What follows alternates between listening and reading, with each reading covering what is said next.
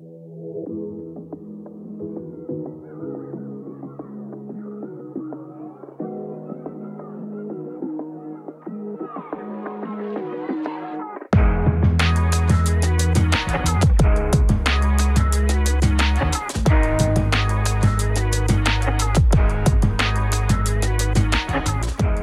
Posloucháte wrestlingový podcast Kávečka s Michalem. Teď už jsem eh, tu pro vás, přátelé, živě a ne před točeně, jak v posledních dvou týdnech, kdy jste si mohli poslechnout díl o Shieldu, a nebo třeba minulý týden preview na VCV Mega Show 9.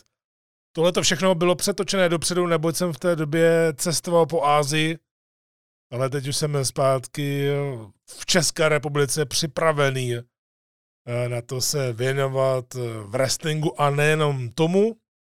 No a také jsem zpátky ne úplně s živou eh, kávičkou, že by to byl přímý přenos, ale jsem tady fyzicky a vítám vás krásně s kávičkou číslo 307 máme.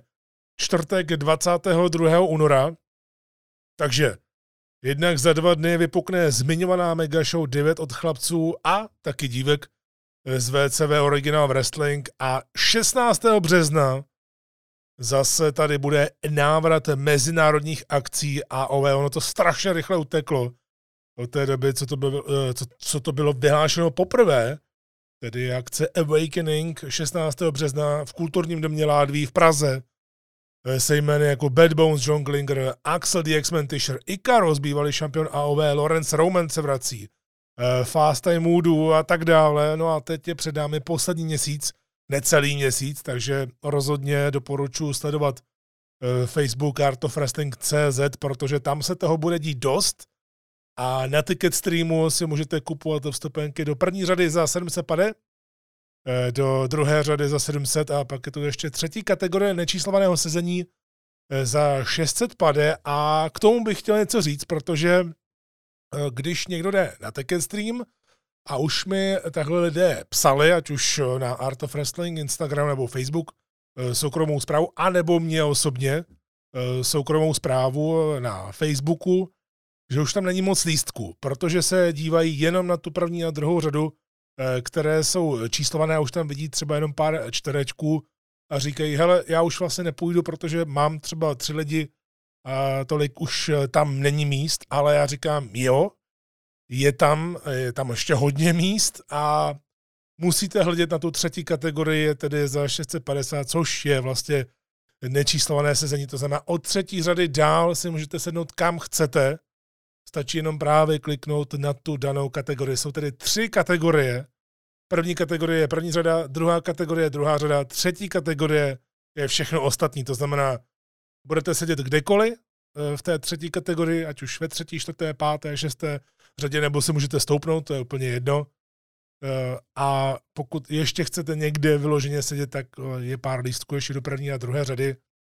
Myslím, že v té první jsou takové ty na kraji, to znamená po jednotkách a to už se nikomu moc nechce kupovat, protože většinou jdete třeba ve dvou, já to moc dobře znám, takže jsem chtěl jenom osvětlit takto na úvod, že ty lístky ještě jsou a nebojte se a klidně to řekněte i dalším, e, že ty vstupenky normálně jsou. Já možná zkusím na ticket streamu e, těmto partnerům říci, aby to graficky ještě změnili trošku, aby to bylo jasnější, že jsou tyhle ty tři kategorie, to znamená, že někdo třeba nevnímá tu kategorii nečíslovaného sezení jako kategorii, která se dá koupit. Chápu to, že, že to může být matoucí, tak se zkusím na to ještě ke streamu pro jistotu zeptat, jestli by to nešlo nějak třeba jasněji. Takže rozumím vám, tedy lidem, kteří mi takhle napsali, že se bojíte, že už nejsou vstupenky, nebo že nejsou v tom počtu, jak byste třeba chtěli, takže se bát nemusíte. No, tolik tedy, eh, tolik tedy na úvod. AOV ještě dostane svůj vlastní prostor eh, taky na YouTube. Bude to eh, zase Eh, podcast o něčem jiném, eh, bude to hlavně věnovaný eh, jenom, nebo podcast věnovaný jenom AOV, ale to ještě přijde, protože je spousta času, většina těch věcí se stejně děje poslední měsíc. No a já bych si spíš dnes chtěl takhle po návratu zpátky do České republiky a těšil jsem se domů, do Prahy, do České republiky na tuhletu naší kulturu, byť jsem si to strašně moc užil a mám hrozně moc zážitků a zkušeností a no, určitě budu vyprávět, ne tedy tady v podcastu, to ne, ale spíš uh, pak lidem třeba takhle na pivě, na kafy, když se s někým potkám, takže rozhodně je co vyprávět, protože za těch 14 dní tam člověk zažije spoustu věcí, ale už jsem zpátky, už jsem doma a můžu mluvit česky, takže jsem rád. A dnes bych si chtěl tím pádem dát spíš takový freestylík. Ono samozřejmě, já jsem odletěl na 14 dní pryč, což není zase tak dlouhá doba, ale eh, za tu dobu se stanou prostě ty největší šílenosti, jako The Rock, Cody ve SmackDownu, tiskovka v Las Vegas, heel turn roka, vyhození prezidenta TNA. Prostě samozřejmě to největší, co se může stát za poslední měsíce, tak se prostě stalo. A neříkám, že jsem u toho nebyl, to ne, každý si může zmáčknout internet a podívat se, no zmáčknout internet, to zní zvláštně, ale to je jedno. No a možná právě, když už jsme u toho freestylu, tak bych tím TNA chtěl začít. No, už to samozřejmě víte, není to novinka, Scott Demore byl vyhozen, nebo ano, byl spíš odejt, než, byl, eh, než by byl vyhozen. To zase vyhozen je dost eh, silné slovo, protože většinou vás vyhazují za něco, eh, co uděláte a že jste udělali něco hrozného. Scott Damore byl prostě odejít, protože se nehodil do systému společnosti Anthem. Tedy to multimediální společnosti, která funguje od roku 2010, je to kanadská společnost. No a Scott Damore, který v podstatě způsobil revoluci v TNA, předělal Eh, Impact Wrestling zpátky na TNA. Pochopitelně to nebylo jenom jeho rozhodnutí, protože on je prezidentem TNA, ale TNA je vlastně na Anthemem, takže Anthem rozhodně to musel odfajfkovat, musel tomu dát zelenou a nebo to vyloženě chtěl Anthem, chtěl to rebrandovat, protože s tím má třeba nějaké další plány. Kdo ví, v tuhle chvíli moc věcí nevíme, ale dějí se hodně velké zvláštnosti, by to není Eh, třeba na úrovni právě toho, co se dělo kolem roka a We Want Cody a podobně, protože WWE operuje na úplně jiné úrovni, ale v tom našem wrestlingovém rybníčku to, co se děje kolem TNA, tak si myslím, že je rozhodně nezanedbatelné, stoprocentně. Eh, je to věc, která by normálně měla prošumět, protože, nebo vyšumět a hlavně projet bez, skoro, skoro bez povšimnutí, ale nestalo se. A na internetu to žije a přidávají se další vrstvy a mě to baví. Mě zrovna tyhle ty věci baví, pohnutky, proč, důvody. A je to samozřejmě věc, která uh, nebyla vůbec očekávaná. Bůh ví, co potom eh, vyleze na povrch. Uh, myslím si, že Scott Demore, až bude moct mluvit a až bude chtít mluvit, tak bude mluvit, pokud nepodepsal nějakou mlčenlivost. Ale já si nemyslím, že by se tam stalo něco hrozného. Je to prostě business a prezident byl odejít. Tečka. Takhle bychom mohli klidně i uzavřít tu rubriku, ale my ji neuzavřeme. My se trošku vrátíme do minulosti, ale ne zas tak moc, protože ono to má nějaké e, souvislosti, ať už Scott Damore, nebo právě to, co dělá Anthem, e, protože samozřejmě TNA e, dlouhou dobu byla spojená s Jerrym a Jeffem Jarrettovými a pochopitelně potom také s Panda Energy, což vlastně zase měla pod palcem Dixie Carter, která nebyla wrestlingem políbená, ale všichni si ji zamilovali a pak ji všichni nesnášeli. Ale teď si myslím, že na ní lidi hezky vzpomínají. To už je dávná doba, protože vlastně TNA v roce 2017. Není to zas tak dávno, ale je to přece jenom už dlouhá doba, tak byla prodaná kanadské společnosti Anthem. A Anthem uh, už do TNA kdysi investoval, byl řekněme úplně minoritním vlastníkem, měl tam strašně málo procent, jenom že pak to koupil.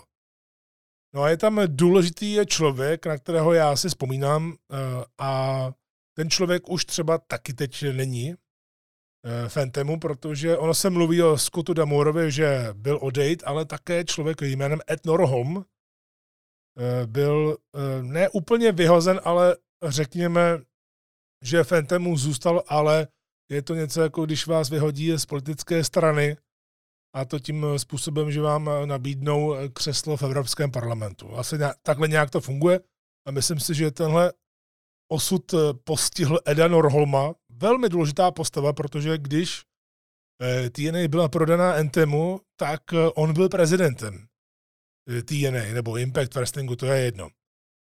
A samozřejmě, že Impactu nejvíc škodilo to, že měl šílený televizní kontrakty. On měl prostě kanály, které nikdo nemá, které nikdo nesleduje. A to je to nejhorší, co se může dít. I když jsme teď v té digitální éře, a stále to jde víc a víc, tak ta televize je ohromně silná komodita, ještě hrozně dlouhou dobu bude. My jsme se už bavili trošku právě také o tom, že nás čeká revoluce v tom smyslu, že i sami televize se budou tak nějak digitalizovat právě do toho internetu, do toho streamovacího prostředí, ale televize jako taková neodejde. No a Impact, TNA po Spikeu a tak dál s tím měl strašný problémy. A Anthem to v podstatě bylo takové vysvobození. Já se na to moc dobře vzpomínám, že tam byly dvě roviny. Jednak Impact Wrestling, TNA, to je jedno, tak eh, potřeboval někoho, kdo ho zachrání. Samozřejmě se tam nabízel Billy Corgan, který chtěl eh, koupit TNA, no a nakonec to dopadlo tak, on je i vlastně žaloval, eh, protože se s ním nějak nepohodl. Billy Corgan byl v TNA v té hodně kreativní době, kdy tam byly ještě Broken Hardys a podobně. No a on si potom koupil NWA a udělal si svoji vlastní eh, wrestlingovou cestu. Takže byli mu Corganovi to nedali, nedali to WWE a tak dál. A Anthem, ten zase, to je společnost, která vlastní Fight Network, což eh, Fight Network už je tady hrozně dlouhou dobu, i já si ho pamatuju, když eh, začínal tenhle ten kanál, protože se nabízel na různých kabelovkách, neříkám, že u nás, ale prostě Fight Network už má nějaké jméno, není to nějaký super sledovaný kanál, ale Entem je jeho majoritním vlastníkem a je celkem logické, když máte takovouhle společnost, která se zabývá eh, médií a zábavou jako takovou, takže chce do portfolia něco dalšího, ideálně, aby to nežralo moc peněz. A myslím si, že právě to byla ideální doba pro Entem, který chtěl investovat do Impactu, ale zase ne moc. A já jsem už tehdy měl takovou teorii, že Anthem právě spíš Impact Wrestling TNA vnímal jako takovou položku do databáze. Možná i třeba trošku jako odpis něčeho, eh, protože on eh, nechtěl vylepšovat tenhle ten brand. On chtěl hlavně snižovat náklady, to bylo i vidět. A chtěl prostě, aby to jenom mělo. Navíc to bylo ideální, protože Anthem je zároveň majoritním vlastníkem Access TV, což už je eh, televize, ano, taky eh, nemá úplně ten access, tedy ten přístup někam eh, dál, ale je to už daleko větší, než to, co předtím Impact zažíval, jak byl na těch miniaturních kanálech, které nikdo neměl. To bylo až směšné. Bohužel samozřejmě i takové smutné, když člověk procházel tu historii TNA a byl u toho jako divák, tak eh, vás to pochopitelně i trošku mrzelo, ale zároveň to bylo hodně úsměvné.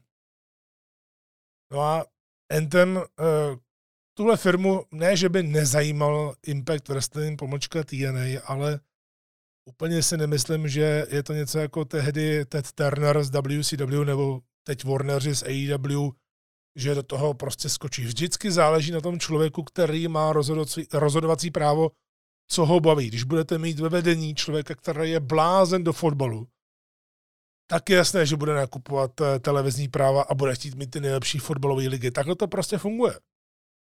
Kdybychom třeba takhle někde nahoře, tady v Česku, eh, měli, dám příklad na Nově, nebo to je jedno, měli člověka, který týdně sleduje desítky hodin wrestlingu a žere to, tak si buďte jistí, že na Nově uh, bude strašně moc wrestlingového kontentu a bude tomu dávána priorita. Takhle to prostě je. Uh, samozřejmě, že by asi zrovna u wrestlingu takový člověk narazil třeba u dalších lidí, kteří investují do té televize, ale to je jedno. Já si právě myslím, že Anthem nikdy neměl úplně touhu udělat z TNA velkou společnost, sypat do toho dost peněz. A zase z té druhé strany pro Impact Wrestling to bylo vysvobození a ještě se dostali na Access TV, takže nebo Access TV, abych byl v té angličtině. Takže to opravdu bylo takové win-win pro všechny, protože najednou Impact eh, byl v televizi no a člověk, který vlastnil eh, ten wrestling, tedy tu wrestlingovou společnost, tak nemusel platit za televizní práva, protože ta televize byla jeho. No a tím se dostáváme ke Scottu Damorovi. Scott Damor samozřejmě je v TNA, nebo byl v TNA eh, strašně dlouhou dobu. Vzpomínám si právě na jeho začátku. On tam nejdřív byl jako road agent od roku 2003 a pak samozřejmě ta jeho slavná tým Canada, eh, kdy nejenom, že byl manažerem na obrazovce a byl takovým tím superhero manažerem, tím otravným eh, manažerem a byl tam s Ericem Youngem, Bobem Rudem a tak dál, tak eh, postupem času se v zákulisí stal členem kreativního týmu, protože on ho Jeff Jarrett měl hrozně rád. A právě Jeff Jarrett hrál velkou roli potom za ty další roky. Ale Scott Demore odešel v roce 2010 a vrátil se skutečně, jak to říkal teď, když věnoval hodně času TNA a tomu rebrandingu, tak on se vrátil po sedmi letech a brečel. Brečelo mu srdce, byl z toho zlomený, co se z TNA Impact Wrestlingu stalo. A právě Jeff Jarrett, který tam tehdy měl v té době, ve stejné době, svoje vlastní osobní problémy, finanční problémy, problémy s chlastem, to všechno dohromady. A samozřejmě GFW, prodávání zlata, tak bůh co. Však eh, si určitě pamatujete tuhle tu zvláštní etapu. Tak Jared ho přitáhl eh, zpátky a Damor se spolu s Donem Kalisem stali eh, šéfy kreativity a měli posunout Impact Wrestling zase tam, aby to fungovalo. Kalis samozřejmě odešel, takže Scott Damore na to byl sám a potom ho Anthem povýšil do role prezidenta a je zajímavé, že tuhle roli, kterou má, byť nevíme, jaké všechny pravomoce měl, tak tuhle tu roli zastával uh, vlastně jenom rok. Uh, oni ho jmenovali, povýšili vlastně před rokem a slibovali si od toho hodně a je vidět, že on toho hodně udělal. A neříkám, že by sám, ale prakticky byl zodpovědný za to, že při tom nízkém budgetu uh, dělal pro Impact Wrestling právě dobré akce. Uh, měli tam dobré zápasy, ale už to teď všichni víme za ty měsíce s příchodem těch tří písmen TNA a se, se změnou grafiky a tak dál a PR, Eh, brandingu jako takového, tak se začalo mluvit o velkém momentu a to momentum bylo dosaženo. Dokonce získali Nika Nemeta, vím, že se snažili přivést CM Punka, nebo i Villa Osprey, chtěli být alespoň tímhle tím způsobem velcí hráči, že budou mít eh, velká jména za hodně peněz.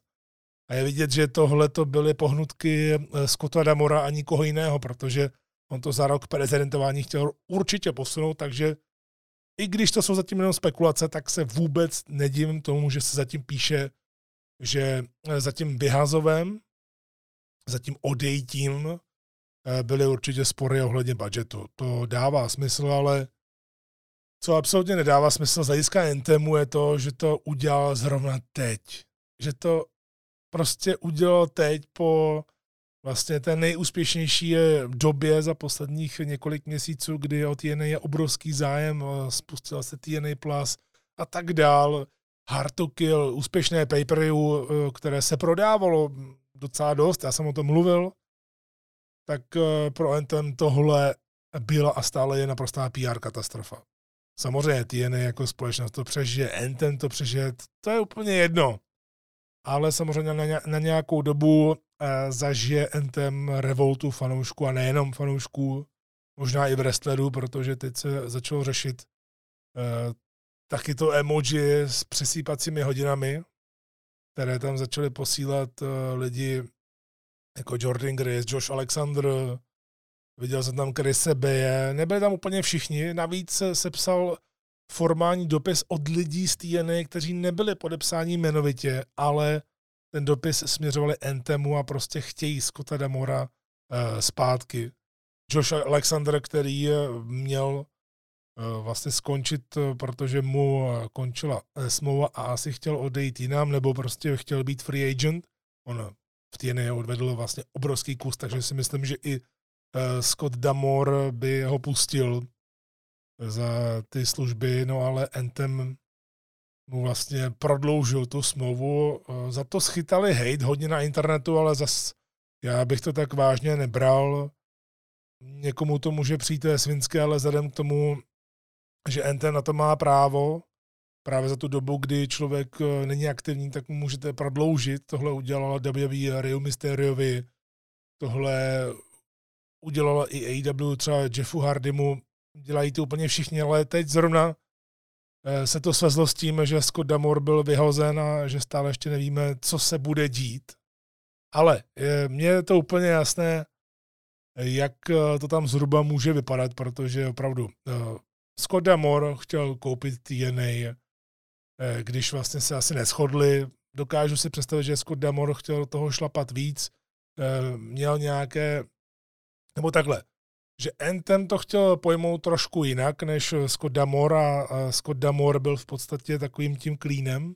Vzpomínám si na Gabe'a Sapolského ROH, který právě některé věci, které firma ROH eh, chtěla dělat dál, tak Gabe Sapolsky to dělat nechtěl a vlastně jim bránil jakoby v tom vývoji v jejich očích, tak byl taky odejít. No a tohle zažil Scott Damor uh, úplně to samé, protože Entem se chce vydat nějakou svojí cestou a nechce, aby mu do toho někdo takhle kecal. Ale jestli je opravdu pravda, že Scott Damor má za sebou silného investora bankovního, eh, investora, že má spoustu peněz ne jako sám, ale že má silného partnera nebo partnery právě na to odkoupení TNA, tak je celkem logické, že může založit úplně v pohodě vlastní společnost a to momentum se přenese ohromně.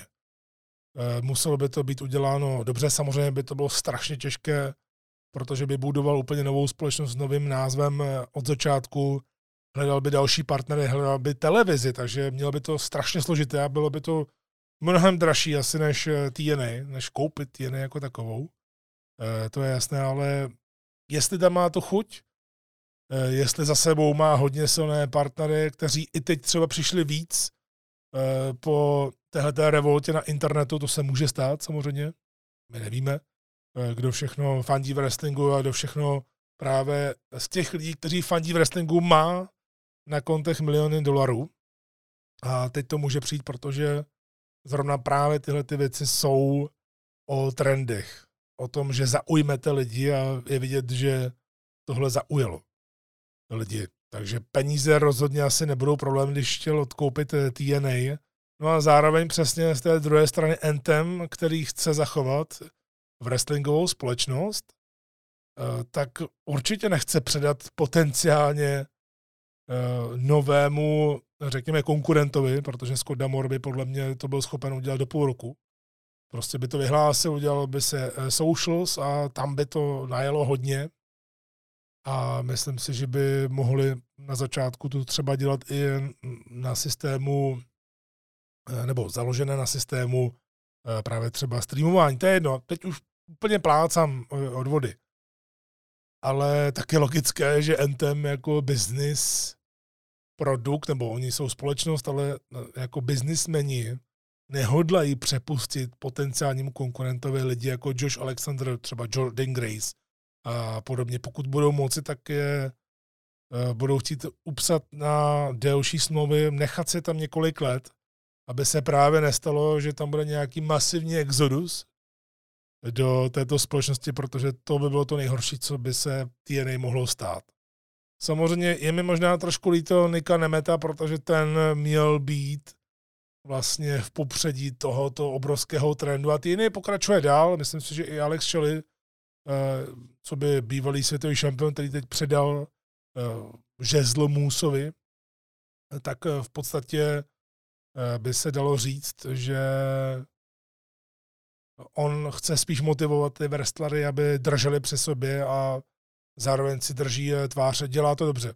Je vidět, že TNA má Eh, v šatně lídry a že to samozřejmě nebude o tom, kdo nahradí eh, Scotta Damora, protože my víme, že novým prezidentem je nějaký Anthony Ciccione, což vlastně je jmenovec bratra Madony. To je bizarní. Eh, mimochodem ten bratr Madony už je po smrti, ale ten Anthony Ciccione, tak on má hodně zkušeností s digitálními médii. Když se člověk podívá na jeho portfolio, dělal eh, různé finanční výsledky eh, skupiny Entertainment Group, a takže hodně spolupracoval právě třeba s Access TV, Fight Networkem, eh, byl taky zodpovědný za vysílání IT podporu, deset let měl působit jako nějaký viceprezident pro programování a produkci Eh, sportovní producent byl, taky zastával nějaký funkce ohledně olympijského vysílání, má zkušenosti. Samozřejmě nemá vůbec žádné wrestlingové eh, zkušenosti, což není úplně vždycky jako překážka, abych to takhle nevnímal. Ostatně WWE měla celou řadu vynikajících spisovatelů těch příběhů a ti nepocházeli z wrestlingu a dělali výborné příběhy. O tom to není. Takže Anthony Ciccione je tam vlastně dosazený právě podobně jako byl Ed Norholm předtím, eh, aby jim šel na ruku, aby právě moc eh, aby moc eh, nedával otázky, aby byl takovým tím dobrým prostředníkem, ale samozřejmě on má ten nejhorší možný začátek, protože teď TNA na tom je výborně, ale TNA potom o tom vlastně vyhazovuje na tom, na internetu a nejenom tam samozřejmě, úplně na prd. A kdo ví, jak to teď také postihne právě tu atmosféru šatně, protože je jasné, že pro řadu lidí je Scott Damore byl strašně důležitý a ty to hodně zasáhlo, taky o tom dávali dost vidět na XQ. Bylo to znát prostě, že je to zasáhlo Scott Damore mimochodem před Hartuky a to je teď zpětně, když víme některé věci, že eh, Scott Damore věděl o tom vyhazovou ještě před Kill a viděli jsme Kill, viděli jsme i jeho proslovy po Kill, eh, tak eh, je to úplná šílenost teď, v tuhle chvíli. Takže jsem hodně zvědavý, co se bude dít. Nedivil bych se, kdyby vrátili Scotta Damora zpátky, to by asi bylo nejlepší pro všechny, ale pokud nechtějí investovat peníze, pokud nechtějí navyšovat budgety, tak to nemá smysl, aby tam někdo takový byl. A dokázal bych si představit, že by třeba Tony Khan udělal všechno pro to, aby Scotta Damora eh, vzal do AEW, aby tam byl součástí kreativního týmu. Dokázal bych si určitě eh, představit, že by šel do WWE. Eh, s tím nemám absolutně nejmenší problém. No a rozhodně bych si dokázal představit, pokud má na to ty prostředky prostřednictvím svých partnerů, silných partnerů, Eh, tak bych se dokázal představit novou společnost vedenou Scottem Damorem, který to právě bude dělat, jako jsme teď viděli. To znamená, jak jsem už to naznačil předtím, když jsem o TNA mluvil při tom rebrandingu, že to má takový ten ECW vibe, ale v roce 2024.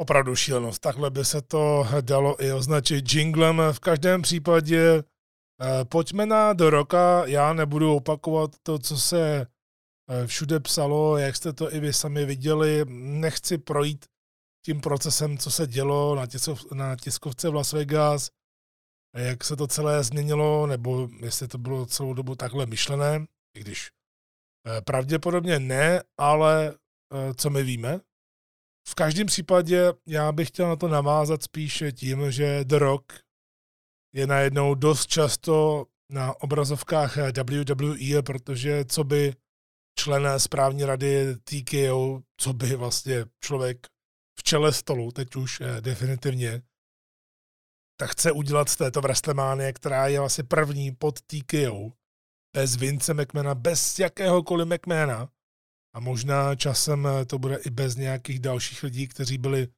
zapleteni eh, do těch různých sexuálních a jiných skandálů, ale o tom tady mluvit nebudeme, takže Rok má obrovskou motivaci udělat z této WrestleMania XL to vůbec největší, co může udělat. A udělá proto všechno i to, že by se měl změnit. A to jsme přesně viděli ve SmackDownu, Eh, protože my jsme dostávali hinty, jednak věděli jsme, že tam bude Rock a Roman, oni to oznámili dopředu, a že eh, je to začátek něčeho většího a slibovali velkou věc, eh, která se stala na konci toho dílu SmackDownu, kdy to udělali uh, úplně ne tak, jak bych asi čekal, protože já jsem spíš očekával, že The Rock bude chtít začít uh, být ten zlý boss, jako byl dřív Vince, a že by začal vrážet klíny různě, všude možně a hlavně právě klíny mezi Codyho a že by to ještě trošku nějak popletli s WrestleMania a s tím hlavním tahákem, který už byl oznámený, tedy Cody Rhodes versus Roman Reigns o titulu WWE, jak je na plakátu, tedy WWE Championship.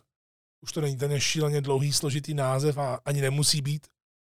Vzhledem k tomu, že už máme také v Raw World Heavyweight Championship. No a nakonec to bylo tak, že Roman Reigns pozval Roka a ten se převtěl vlastně do 90. A najednou jsme tu měli Roka, který vlastně už jakoby vycházel z Nation of Domination, eh, byl sám sebou, nebyl to Rocky Mavia, ale byl to právě ten arrogantní Rock, který se prosadil a potom byl uh, ten strašně velký ultra babyface, hrozně populární, protože on byl jako heel hrozně vtipný a tak mu lidi fandili.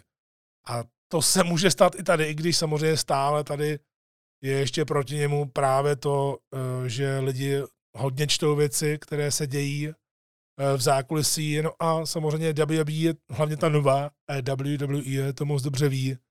A tak eh, bych se vůbec nedivil, že by některé ty zaručené zákulisní spekulace právě takhle sama podsouvala a tím vytvářela úplně nový vesmír. Vlastně, že ona bude vymýšlet ty spekulace tak, aby to celé zamotala. Tomuhle bych se vůbec nedělal, kdyby se eh, to dělo teď už na pravidelné bázi, obzvláště s tímhletím že se něco takhle prostě bude řešit a e, vlastně to odhalíte člověku, u, které, u kterého stoprocentně víte, že to pošle dál a ti mu věří třeba. A to nemusí být jenom právě Dave Meltzer, jsou to i další. Opravdu WWE si s tím teď může hrát. No a najednou tedy se trošku bojím toho, že opravdu i současný rok v tomto roce 24, tak eh, s touhletou postavou bude uh, strašně vtipný, až nakonec se tedy stane, že i tak uh, bude face, ale možná to bude trvat trošku díl. A já bych chtěl, protože v tuhle chvíli je takovýhle rok, který se ukazuje, a který hodně propaguje WWE, což je jedině dobře, tak je prospěšný pro úplně všechny.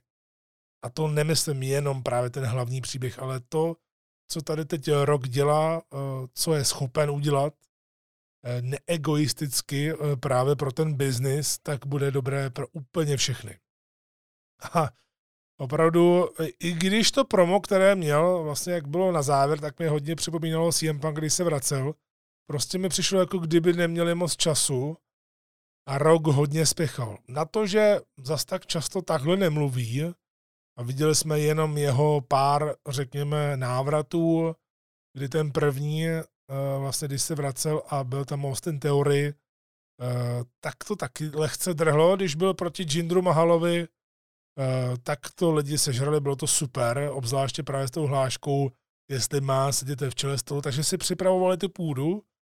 No a teď to bylo vlastně jeho plnohodnotné promo. Nebudu brát tu tiskovku Las Vegas, nebudu brát to, že on využívá sociální sítě, ještě aby ne, když má ohromné množství followerů, e, tak to by byl on sám hloupý a WWE by byla hloupá. A vlastně on je teď WWE, takže e, vlastně všichni by byli hloupí, kdyby se tohoto nevyužívalo. A rok je v formě. My nepotřebujeme roka vidět v deseti zápasech za rok, ale my potřebujeme roka vidět, aby dělal pro tenhle ten biznis, abyste to chtěli sledovat. A zatím, co dělá, tak to já chci sledovat. Byť je to paradoxní, protože to, co vidíme, tak najednou někdo by mohl říct, že to oživuje příběh Bloodline. Za mě Bloodline funguje pořád. Ostatně o tomhle jsme vedli diskuzi v Best of 2023 Já nemám problém s Bloodline, jsou to prostě vrstvy Eh, které na sebe navazují, někdy se to překlene, někdy je to třeba pomalejší, někdy je to rychlejší, někdy je to hodně emotivní, někdy je to zase trošku chladné, ale pořád to jede. Je to dlouhodobý storytelling. Hodně dlouhodobý. No ale tahle ta úplně nová vrstva, kterou já jsem třeba vůbec nečekal, že The Rock bude oficiálně v Bloodline, Samozřejmě to nakonec může všechno být swerv, tedy ne Strickland, ale eh, to, že The Rock eh, potom právě, aby ukázal Romanu Reignsovi, že on je opravdu v čele toho stolu a že on je ten tribal chief, ten high chief, tedy opravdu, že tam to má být, tak eh, že to nakonec ukáže Romanovi, takže mu sebere všechno. Ostatně na to můžou být indicie když měl promo, tak najednou se lehce otočil. Já jsem si toho všiml, když jsem to komentoval a poslouchal jsem to promo a pak jsem měl strašně málo času na toto přeložit, ale sledoval jsem, jak se dívá právě, když opravdu říkal, že zařídí, aby byl loser, byť mluvil o koudem, tak se v tu chvíli otočil a ukazoval na Romana, to samozřejmě může a nemusí, nebo i ten, to gesto, že vlastně neukázal prstíček Romanův, eh, ale ukázal vlastně Elko, eh, nebo ukázal v podstatě dvojku, tak to taky může být omyl, anebo právě nějaký hint, ale všichni se toho chytají a pro společnost je to ideální. Eh, co se teď děje, protože jak nevidíte za ty zavřené dveře, tak WWE se teď nebojí to upravovat podle toho, jak to vypadá. Ostatně proto jsme dostali tu tiskovku v Las Vegas, která byla výborná, a myslím si, že právě pro ty velké akce by to WWE, obzvlášť v Americe, měla dělat. No a navíc v Las Vegas, proč ne? Když si to vezmete, že UFC tam v podstatě bydlí a UFC je teď sestra eh, WWE, tak si takhle můžou krásně vypomáhat a ta tiskovka byla přesně to, co eh, WWE potřebuje. A vidíte, dokážou z toho používat jednotlivé vizuály, a klipy, tak aby jim to fungovalo. Takže za mě super je to, jak rok vlastně vymyslel eh, Cody Crybaby, což zní úplně přesně jako Attitude ty všechny ty urážky, eh, které byly na tu dobu super, ale oni velmi rychle zestárnou, tak eh, tady to funguje a dokážu si představit, že Cody Crybaby eh, potom bude vnímáno i pozitivně, že ti lidi si budou říkat, hej, já jsem uplakánek za Codyho a podobně. No, kde samozřejmě to trošku hapruje, je logika toho příběhu. Berme to tak, že to třeba eh, WWE za pochodu změnila, ale jsou tam dvě věci, které nedávají smysl a měly by se ještě nějak podle mě vyřešit. Já tady samozřejmě, mě to promo hrozně bavilo, ne, ještě jsem nedopověděl to, že mi přišlo, že rok byl lehce zrychlený, Eh, protože věděl, že už bude končit televizní vysílání, tak to hodně zrychlil, ale nemám s tím úplně problém, protože rok eh, to promo měl výborné. On eh, neblekotal, nezašmudrchal se do toho, čehož jsem se bál a zahrál to prostě výborně. Ale kde to nejvíc hapruje je to, že rok tam vlastně uráží Codyho za to, proč by měl být tohle jeho příběh když eh, loni prohrál a vlastně chce odvetu a to je jeho příběh, no to není jeho příběh. Tam jde o to, že Cody Rhodes vyhrál zápas Royal Rumble, tak na to má nárok. A to, že třeba váhal, eh, i třeba kvůli Setu Lencovi, který mu nasadil brouka do hlavy s tím, že ten jeho titul je vlastně titul Dustyho, zatímco titul Romana Reince je politický titul a podobně tak ho třeba nahlodal, pak on vlastně si třeba buď nevěřil, anebo měl v plánu pozvat Roka, aby oslabil Romana Reince. Tak uh, Rok, když mluvil o tom, že Cody, takže takhle to nefunguje, že si to vybrečí, uh, tak v podstatě úplně jako kdyby vymazal Rumble. Tam byla buď chyba, anebo to ještě nějak doplní, ale za mě uh, takhle to Rok nemůže říkat. Stejně vlastně pořád nevysvětlili, proč Cody Rhodes přenechal Rockovi na začátku místo. A vzhledem k tomu, že Triple H je hlavně o logice a jeho tým bedlivě sleduje i internet, tak ta výplň tam prostě musí přijít, protože jinak to vlastně eh, do toho příběhu nezapadá. Samozřejmě Vince by se na to úplně vykašlal, ten by říkal, jo, lidi se na to nebudou pak pamatovat, nedává to smysl, a co jako, mě to nezajímá. Takhle to prostě je a je možný, že lidi na to potom zapomenou, ale ne teď při Road to WrestleMania na to nikdo nezapomene. A pokud něco vymyslí, eh, co bude dávat smysl, právě i třeba nějakým rozhovorem s Kudem může to být i jedna, dvě větičky, tak eh, tomu budeme věřit. Ale nejvtipnější na tom je to, že když si to vezmete, ano, The Rock je v Bloodline, že Bloodline teď jakoby posílila, protože najednou tam má týpka, který sedí v TKO a může vlastně o všem rozhodovat. Samozřejmě Rock čistě logicky může říct, hele, Cody sice vyhrál Rumble, ale co jako, já jsem šéf TKO. Ale právě zase on tam má i jiné členy uh, správní rady a ty by, ti by mohli říct, ne, ne, ne, takhle to nefunguje, máme mít nějaká pravidla. A mělo by to být uvnitř toho světa, toho vesmíru WWE. Ale mě, pro mě je nevtipnější to, že Roman Reigns tady vybudoval impérium za tři a půl roku, opravdu se stal nedotknutelným a teď přijde do rok a už jenom jak vidíte ty nástupy, tak teď rok byl uh, v ringu nebo předtím na té tiskovce a vedle něj Roman Reigns hraje druhé housle. Vypadá najednou jako nějaký malinkatý bratráneček vedle roka, že skoro vlastně ani nemluví. Přitom jsme měli dostat vlastně zápas o cti. Zápas vlastně o tom kmeni, o těch kořenech jako takových bloodline zápas The Rock versus Roman Reigns. A ten samozřejmě dostaneme, Bůh ví kdy, ale dostaneme ho a je to teď jasné. Akorát se k tomu teprve společnost musí dostat. Takže za mě je to paráda, jak z hlediska nostalgie, tak z hlediska toho, že je vidět, že rok tím, že takhle do toho investoval svůj čas, prachy a všechno a samozřejmě spoustu prachů teď viděla, když je na takhle prominentní pozici, tak teď minimálně na začátku udělá všechno pro to, aby to fungovalo. A je to vidět, jak je koncentrovaný, jak se soustředí, tak si myslím, že by to všem mohlo pomoci. Ale samozřejmě pak přijde zápas a tam uh, bude okamžik pravdy, to je jasné, ale zatím takhle, jak to funguje, takhle, jak to ukazují, tak máme tam nostalgii, ale zároveň tam máme úplně něco nového.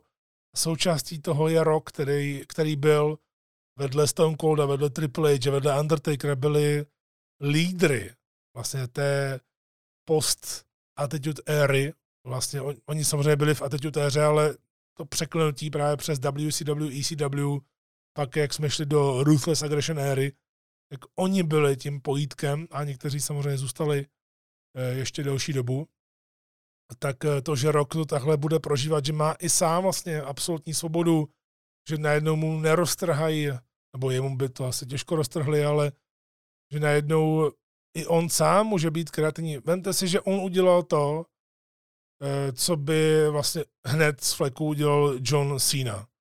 On se teď stal během dvou dní eh, healem, na kterého lidi opravdu bučí. Ale zároveň také chtějí eh, skandovat, někteří pro něj chtějí skandovat, chtějí mít ten pop na jeho nástupovce, ale tohle se teď všechno v téhle té nové WWE pod TKO může dít. A to je strašně super.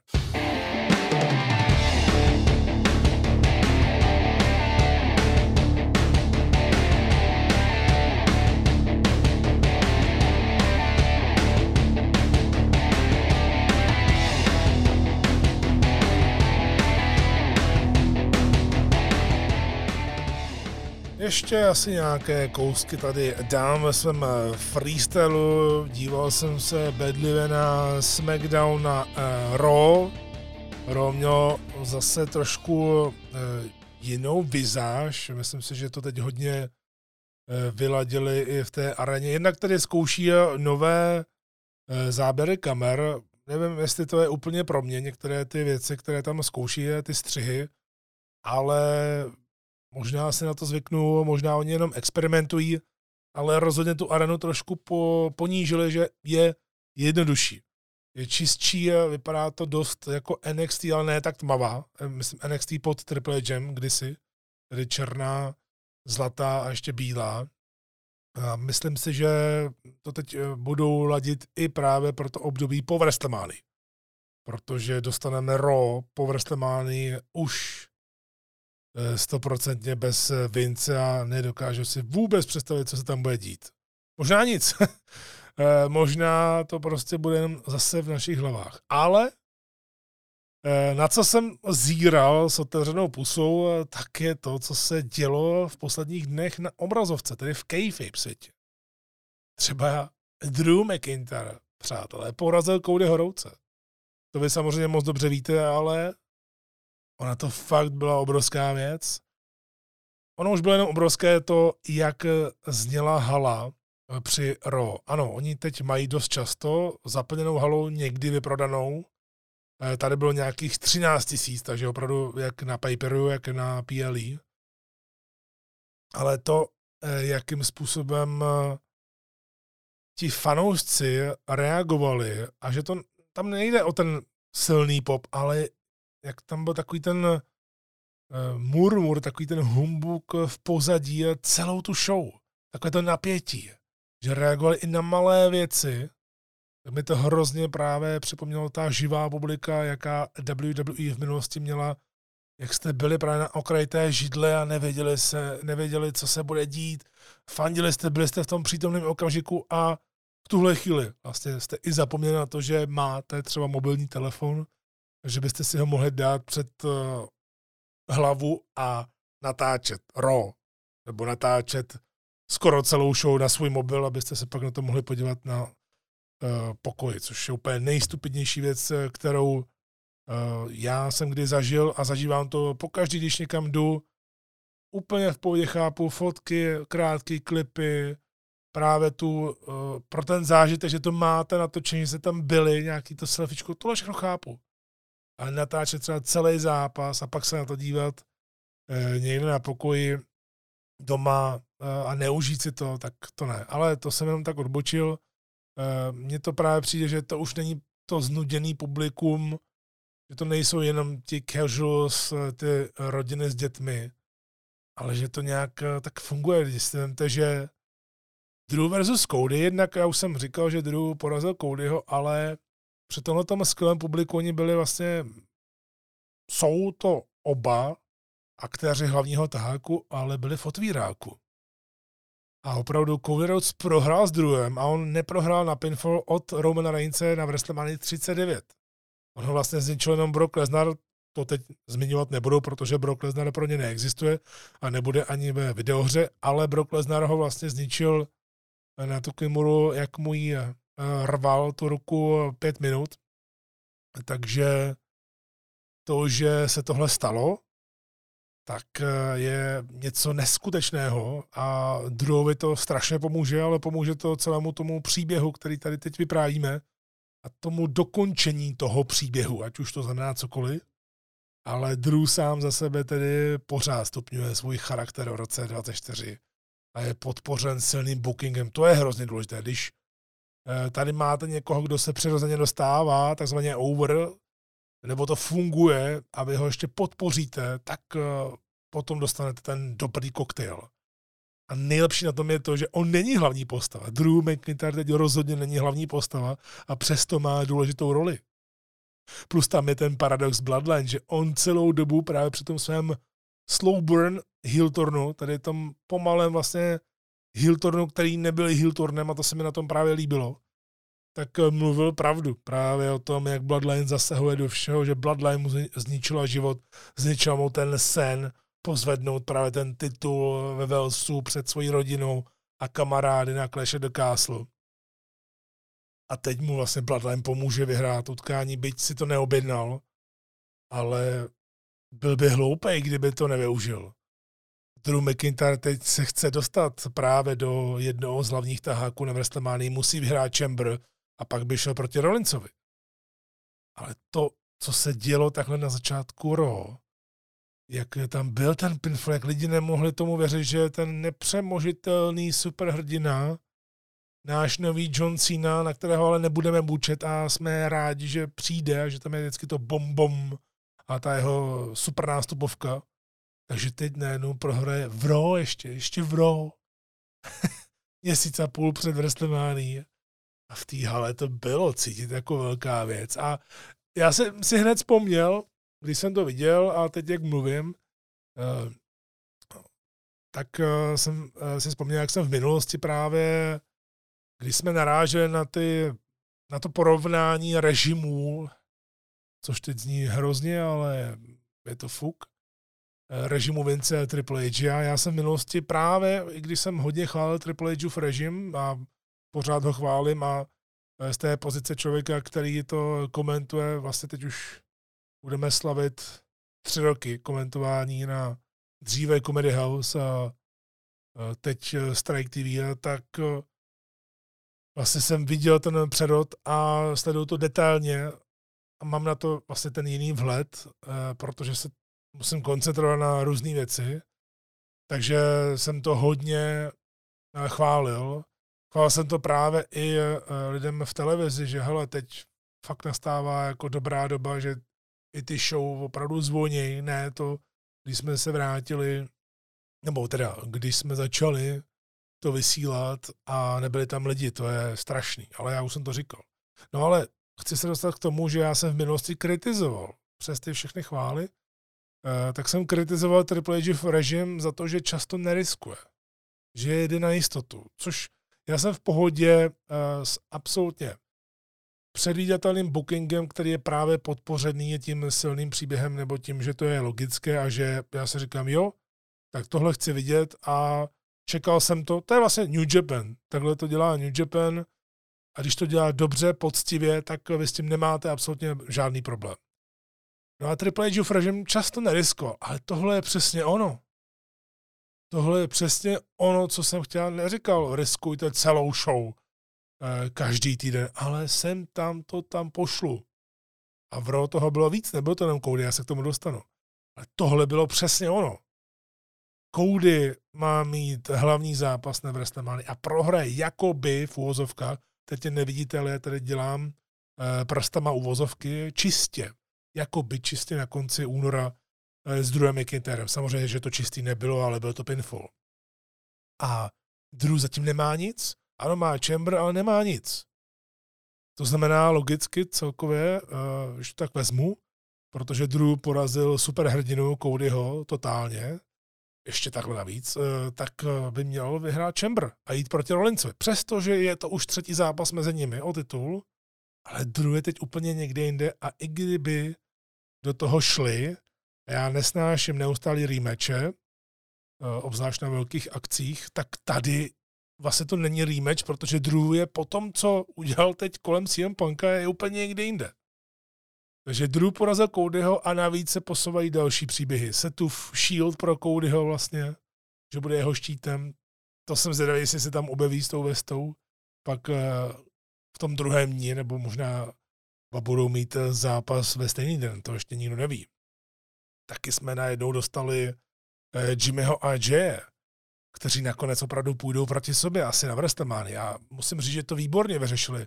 Jak Jimmy a Solo už tam byli právě, že vlastně podrazili Codyho Rouce na začátku Raw a za dvě hodiny opravdu člověk, ne, že byste zapomněli, že e, tam Jimmy je vlastně, ale zapomenete na to dění. A najednou Jimmy to ještě znovu zkazí Joey, stejně jako na SummerSlamu. A úplně jsem se na to vzpomněl, že Jimmy prostě tak žádlí na Jay, že mu nedopřeje, aby uh, vyhrál titul. A ano, dva velké zápasy, dva velké hlavní taháky v Raw měly intervenci, neměli vlastně čistý konec, ale u obou případů je to naprosto odůvodnitelné z toho důvodu, že tady ten příběh, který se tím vyprávil, byl daleko silnější než ten styl výsledku, než to způsob ukončení. To samý právě Jay Uso a Gunther opravdu si myslím, když třeba někteří nebudou souhlasit, ale byl to ten nejlepší možný způsob, jak to udělat. Ano, nebyl to pětihvězdičkový zápas z hlediska právě toho samotného zápasu jako takového, ale byla to další kvalitní obhajoba. A Gunter vypadal snad nejvíc ohrožen, nejvíc oslaben, že vlastně on... Všimněte si závěrečné sekvence. Gunter eh, vyhrál jenom na roll-up, hned utekl. Eh, vlastně mu ještě pomohl někdo cizí tím, že tam zvonil jako bláze na zvon. A ještě předtím jsme tam právě měli ten Jeff skok na Gunter a ten vlastně pinfall, který měl přijít, ale ti úplně cítili, tyjo, ono se to stane, Jeff se porazí Guntra. Ten moment právě i s tím následným zklamáním a samozřejmě dokážu si představit, že někdo nebyl třeba zklamaný u obrazovka, a někdo byl doslova nasraný. Říkat, to si dělají prdel. Zase další interference. Tak těch 15-20 sekund, to bylo něco neuvěřitelného v tom smyslu, že jste úplně cítili, jak, i když jsem tam nebyl živě v té hale, ale úplně jsem to cítil, jak ty lidi čekají na ten pinfall, aby mohli vyletět z kůže a radovat se. A to všechno za těch 20 sekund, ty emoce, tak to byla absolutní parada. A právě Honda Center v Anaheimu tomu eh, všemu pomohla. Opravdu klobouk dolů. No a říkal jsem, že se vrátím eh, k tomu, teď jsem se na to vzpomněl, říkal jsem, že, jsem, eh, že se vrátím k tomu riskování eh, za Triple režimu, že uděláte věci, které by normálně třeba, ono je totiž potřeba říct, ještě k tomu Codymu, že tohle by se právě v životě nestalo, že by Cody takhle prohrál před obrovským zápasem obzvlášť takhle bukovaný, protože Cody byl bukovaný silně za Vince i za Triple H. V tom to je. Ale Vince by tohle nikdy neudělal. No, ale zpátky k tomu uh, dalšímu riziku. Tak je tam jasný další příklad a to je Chad Gable versus Ivar. Další překvápko. Chad Gable neodpočítal Ivara, on ho donutil se vzdát po ankle locku, kdy naposled jste v WWE obzvlášť ještě takhle, kdy tam jde člověk, který je malý proti takovýmu, takovýmuhle mamutovi a dá mu enklok a on se vzdá. Ještě byli mano mano, takže jenom singles match bez Maxine Dupree, bez Valhaly, bez Bohu, bez Tozavy, bez Otise a podobně. Takže na tom taky můžete stavět. Ono, celkově ten zápas byl postavený výborně, když si vezmete, že jste ček, čekali jste na to, jestli Gable zvedne Ivara, ono dělal German suplex, padal výborně a Ivar z toho vykopnul, stejně jako z Moonsaultu.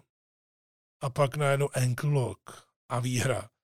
A dokážu si představit na základě jenom tohoto výsledku, obzvlášť potom, jaké zápasy měl Ivar, jak vypadal Ivar eh, v posledních měsících jako singles eh, zápasník tak eh, že by teď mohla WWE vybudovat Gable jako singles hrozbu a možná právě toho zabijáka obru, toho Giant Killera. A kdo ví, třeba se k tomu WWE vrátí a nechá Gable porazit eh, Guntra, protože Gunter už teď nemá před sebou toho bose, tedy Broka Lesnara.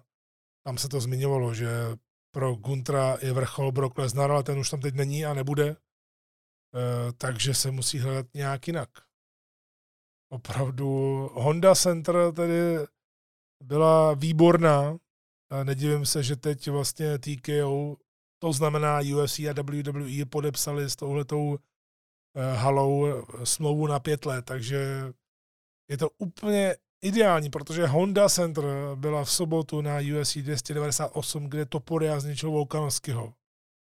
Eh, bylo to super paper, zase nějaký rekordy pro UFC a pak rekordy pro WWE během několika dní. Ideál, naprostý ideál pro tyhle dvě velké společnosti. Někdo třeba úplně nemusel Michaela Chandlera, jak tam uh, pořvával a že chtěl Conora McGregora, ale to jsou věci, které přijdou a za mě je to dobře, protože když si vezmete, byla to jenom půl minuta. Co si z toho já odnesu, tak je to, že Chandler jel totálně bez skriptu a úplně s tím byli všichni v pohodě. A myslím si, že takovéhle věci potřebují oba světy. Nenutně, že by se třeba na akcích UFC objevovali lidi z WWE, kromě těch v publiku, ale takový ten efektivní crossover. No a slovičko efektivita, teď jsem si to nahodil sám dál, o takový oslý můstek pro jednoho velkého osla tady v Praze. Tak eh, co je za mě efektivní? Já jsem se nad tím zamýšlel, když jsem viděl teď SmackDown Raw, tak eh, a bavili jsme se teď ještě o tom riziku, tak rozhodně bych využíval víc squash mače. Viděli jsme to teď eh, s Authors of Pain a nemusí to být jenom nutně třeba pro tyhle ty typy lidí.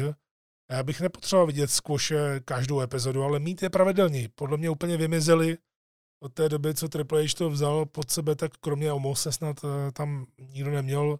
A Nia Jax, ještě Nia Jax měla taky nějaký squash, když se vracela. Eh, tak to moc nedělal, protože chtěl právě ukázat, chtěl nutně ukázat, že tohle je opravdu jiná éra, tak začal dávat 20-minutové zápasy, což taky nebylo dobře.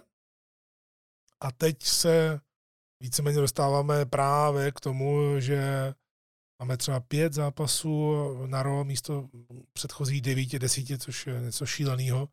Máme delší zápasy, ale klidně bych tam šoupnul někdy i nějaký krátký. Za mě je to mnohem lepší, než někoho trápit 10 minut chutí, že ho chci prosadit, ale pak je to kontraproduktivní, protože mu to nejde, ale vy už máte napsáno 10 minut a tak dostanete občas eh, prostě hrozný zápas. A taky bych víc využíval Battle Royale, protože za mě tady pod Triple H jsou Battle Royale dělané mnohem líp. A už z toho nejednou vyšly dobře hlavně ženy. Předtím to byla, vzpomínám si, Ivy Nile v roce 23 a teď Raquel Rodriguez, která se vrátila zpátky a vyhrála Battle Royale najednou bude na Chambru.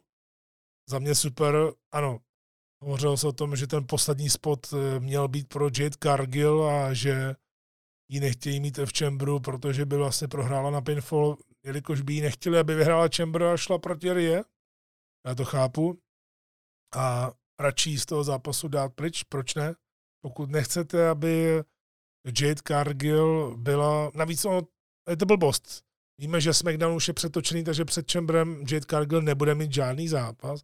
Do posud byla jenom v Ramblu a její druhé představení by mělo být v Chamberu, eh, se kterým nemá zkušenosti a kde by potenciálně mohla vypadat třeba blbě a ještě by vlastně byla odpočítaná. Vy musíte právě třeba dát squash match, tříminutový squash match, kde bude vypadat hezky, kde bude vypadat super a ona to umí, už to dělala v AW a myslím si, že teď právě v WWE to bude mnohem na vyšší úrovni, byť to v AW bylo taky super.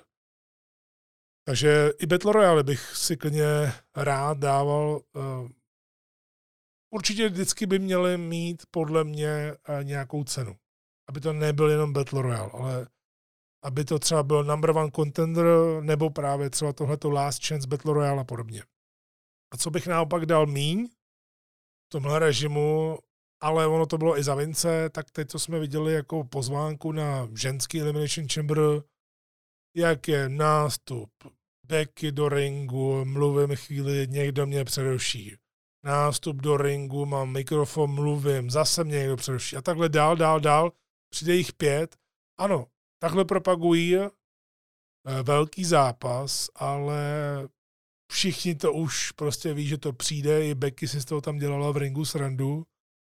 Tohle se klidně třeba dalo udělat, buď, že by tam přišli všichni najednou a promluvili si, a nebo právě nějakým super klipem. Já bych tyhle ty promo za promem eh, během jednoho segmentu úplně nepotřeboval.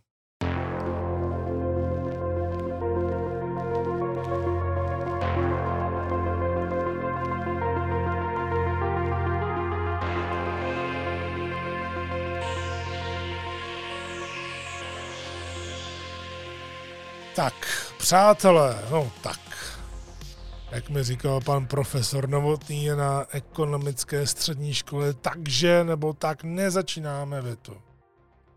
A kdyby se mohlo mlátit, tak by nás za to mlátil. No, v každém případě tak. Protože mě neposlouchá, tak si to teď dovolím. Jsme na konci. Jsme na konci téhle kávičky. Ještě připomenu tuhle sobotu VCV Mega Show 9 v minulé kávisce jsem měl rozhovor, on byl sice přetočený, ale vyšel minulý týden s RJem Coldou. Můžete si pustit preview, které má nějakých 45 minut. Za mě ta karta je dobře udělaná, je dobře postavená, mají tam dva ženské zápasy, dobré ty lokální příběhy, mají tam i nějakou tu mezinárodní příchuť, což vždycky Mega Show měla a vždycky každý rok ji posouvají i z hlediska vizuálu. Letos, jak už jsem to chválil, před týdnem i Coldovi, tak eh, ta proma, co dělají, jak to propagují, tak za mě super. Myslím si, že i výborně prodávají lístky, že lidi se na to těší. Já jim to hrozně moc přeju, vypadá to dobře. Škoda, že to nemůžu uh, vidět naživo, protože přímo proti tomu vysílám hodně důležitý přímý přenos. Takže mě to částečně mrzí, že tam nemůžu být, ale pochopitelně vzhledem k tomu, že Eh, je to přímo proti tomu něco, u čeho musím být, tak se nedá nic dělat. Možná právě nějakou afterparty někde stihnou těžko říct v tuhle chvíli, ale rozhodně doporučuji, pokud jste nikdy nebyli na VCV a třeba o tom přemýšlíte v letošním roce, tak co můžete udělat nejlíp je jít na tuhletu mega show, Eh, protože je to to nejlepší, co vám může VCV za celý rok eh, nabídnout. A pak mají ty malé akce a ty jsou takové hezky doprovodné a taková, taková ta příprava na další eh, část mega show. Rozhodně, když myslím, že už není předprodej spuštěný, že už ho zamázli, myslím, že tuhle středu, jestli se nepletu, to je jedno, ale normálně tam můžete přijít a budete mít lístky na stání já třeba u wrestlingu někdy rád stojím, dělám to i takhle třeba v Německu na menší show, třeba pro GWF, já vždycky jenom stojím. Mám tam jedno takové místečko eh, v Berlíně, eh, kde rád stojím. A i na řadě akcí VXV jsem eh, měl sice nasazení, ale pak třeba pro druhou polovinu jsem se postavil a chtěl jsem to vidět z jiného úhlu. Takže rozhodně to tak neberte, že byste si nemohli sednout, že to katastrofa není. Navíc tam je bar, můžete si dát nějaký pivko, podpořit jak Sokol Jinonice, ani to neřeknu, eh, tak taky eh, VCV, protože opravdu urazili kus cesty. Já jim to přeju, jak se jim daří a eh, jsem na to zvědavý, jak ta mega show bude vypadat. Moji kamarádi tam jdou, tak mi určitě potom poreferují. No a nám se taky blíží, ono to bude v 11 ráno, právě v sobotu 24. února Elimination Chamber v Austrálii v Pertu. Já mám rád australský fanoušky, australští fanoušci UFC jsou dobrý, tak jsem na to eh, zvědavý. Ono, v Pertu zase vlastně tolik ne, v Sydney, v Sydney jsou tedy úplně šílenci. Ono to úplně někdy, ta Austrálie je obrovská, takže Perth a Sydney to je úplně jiné teritorium, ale myslím si, že wrestlingoví fanoušci v Pertu nebudou jenom lidi eh, právě Eh, z toho teritoria a myslím si, že tam poletí i lidi z okolí, třeba z jiných států. No, já zase jenom klasicky v kostce, nebudu to nějak eh, protahovat, eh, žádné preview nebo něco takového, tak máme jenom čtyři zápasy a jednu talk show. Opravdu Triple H se s tím nemaže, ale zase tady, stejně jako u Rumble, to dává smysl, protože máme dva chamber zápasy, které budou mít rozhodně kolem 40 minut, takže není co řešit. Máme tam talk show Gracena Wallera eh, s Koudem Roucem a Setem Rollincem. Podle mě to bude super a rozhodně se do toho zapojí i Austin Theory. A troufám si tvrdit, že možná to na poslední chvíli zkusí stihnout rok, aby všechny překvapil, ale nemá ten důvod to udělat. Je to zbytečný, ale hrozně rád bych viděl v Austrálii CM Punka. On byl inzerovaný, ještě se zranil, ale za mě CM Punk má teď obrovskou hodnotu i právě v vozovkách jenom jako e, třeba host ve studiu nebo spolukomentátor. Rozhodně bych ho tam chtěl e, vidět. No a zápasy. Máme tam uh, Judgment Day versus New Catch Republic, což je Pete Dunne a Tyler Bate. Už je to trademarkovaný, takže ne British Strong Style, ale New Catch Republic. Ale uh, samozřejmě i když teď mužská týmová divize skvětá jde nahoru a máme tam další a další týmy, AOP teď uh, budou Eh, vlastně součástí eh, téhle divize, tak tady zrovna je důležitější eh, podle mě story a ta větší story je s Artrutem, ať už se to někomu líbí nebo ne, tak za mě to spíš vypadá, že Judgment je obhájí a Neverstemány, aby to mělo mít, aby to mělo nějaký konec, tahle ta sága, tak Awesome Truth versus Judgment Day. A vůbec bych se nedivil, kdyby uh, Awesome Truth, tedy The Miz a R-Truth eh, vyhráli, což by byla velká věc. A Damien Priesta by to nijak eh, neoslabilo, protože on pořád má ten kufřík, který je co nevidět z peněží, možná právě na Vrstemány. Ale Truth je teď super populární, takže bych toho využil. Rhea Ripley versus Nia Jax, to je totální face, tedy Rhea Ripley podle mě zase nebude ani snažit uh, dělat heel postavu, ale nemyslím si, že si bude plácat s lidma, ale to je jedno a Nia Jax bude totálně vybučená. To bude super dynamika. No a pak Chamber zápasy. Tam za mě, jak jsme se dnes eh, bavili o těch jasných věcech, tak uh, Rhea Ripley porazí Nia Jax. Uh, tím splní to, že vlastně Nia Jax není nepřekonatelná. a Rhea Ripley bude mít strašně silný booking do WrestleMania a dostaneme ten dream match Rhea Ripley versus Becky Lynch, takže říkám, že eh, Chamber, když se podívá na to složení, tak eh, hrozně mě těší, že Raquel Rodriguez měl tak silný booking v Battle Royale, jak se vrátila. Možná to právě byl spot pro Jade Cargill, to je úplně jedno, ale eh, že i když tam je, i když tam je Naomi, která se vrátila zpátky, je tam také nováček Tiffany Star, ten Liv Morgan, která se vrátila, Bianca Belair, která teď má takovou pauzičku a je to dobře, tak co nejvíc toho můžete dostat pro WrestleMania, tak je 100% Rhea Ripley versus Becky Lynch, kdy jindy než teď. U mužů je to možná trošku zapeklitější, ale třeba úplně ne, protože samozřejmě já jsem tady hovořil o tom, že Drew McIntyre obzvlášť teď, po tom, co porazil Cody Horoce, to by měl 100% vyhrát Chamber a jít proti Rollinsovi. A nějak eh, ještě také třeba se vnořit do toho příběhu kolem Bloodline. Kdo ví? Takže Drew McIntyre rozhodně je velký favorit pro, eh, pro mě na výhru. Ale třeba LA Knightovi by se to hodilo. On by vyhrál, šel by do titulového zápasu, pořád by se udržel to jeho momentum, protože teď je ve velkých zápasech. On nemusí tohle vyhrát. Ale takhle by se ladně ho mohli zbavit a přesunout ho do Raw, ale pořád si myslím, že vyhraje Drew, že eh, Chamber zápasy, že vlastně jediný match, který nás může překvapit výsledkové, bude podle mě týmový zápas. Že tam se může opravdu stát, že by Pete Dan a Tyler Bate vyhráli. Stát se to může, ale říkám znovu, že důležitější je, v tuhle chvíli příběh. Vlastně ve wrestlingu je důležitější vždycky, pokud ho máte. A na závěr jedna blbost, to prostě tady řeknu. A proč ne?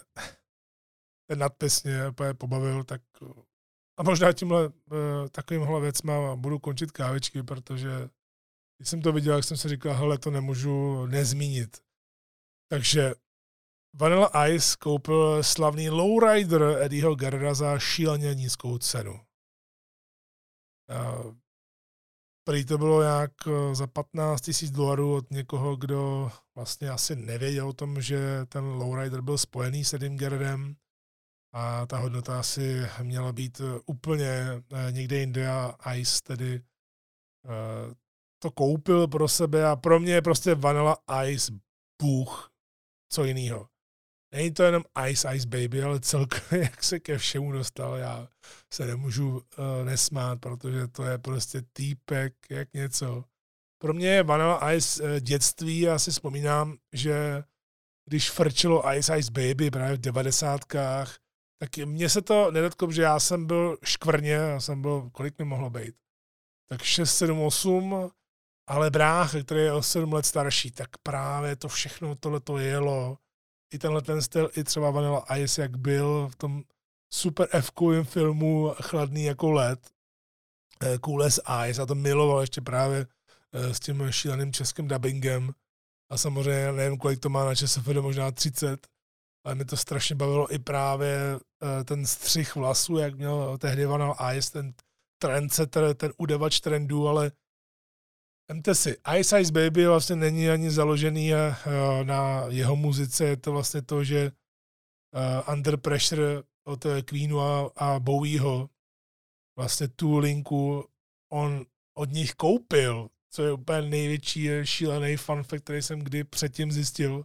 A pořád ho někomu říkám, kdo to nezná, tak to pořád někomu říkám takhle třeba u pivka a lidi se smějí, nebo to třeba nevěděli, protože mě tyhle ty věci baví ale vy to třeba víte, je to třeba známá věc, to je jedno, tak eh, že on to koupil a, a vlastně se stalo to, že on vlastní Under Pressure, tedy samozřejmě za směšně nízkou částku nějakou, a Queeni to potom hráli vlastně, ale vydělávali jemu na e, tantěmi. On z toho měl prachy. Pokaždý, když se zahraje Under Pressure, to samý samozřejmě Ice Ice Baby, jediný jeho hit, i když měl několik alb, tak jediný jeho hit pořád se doteďka hraje v rádích a pořád z toho má prachy.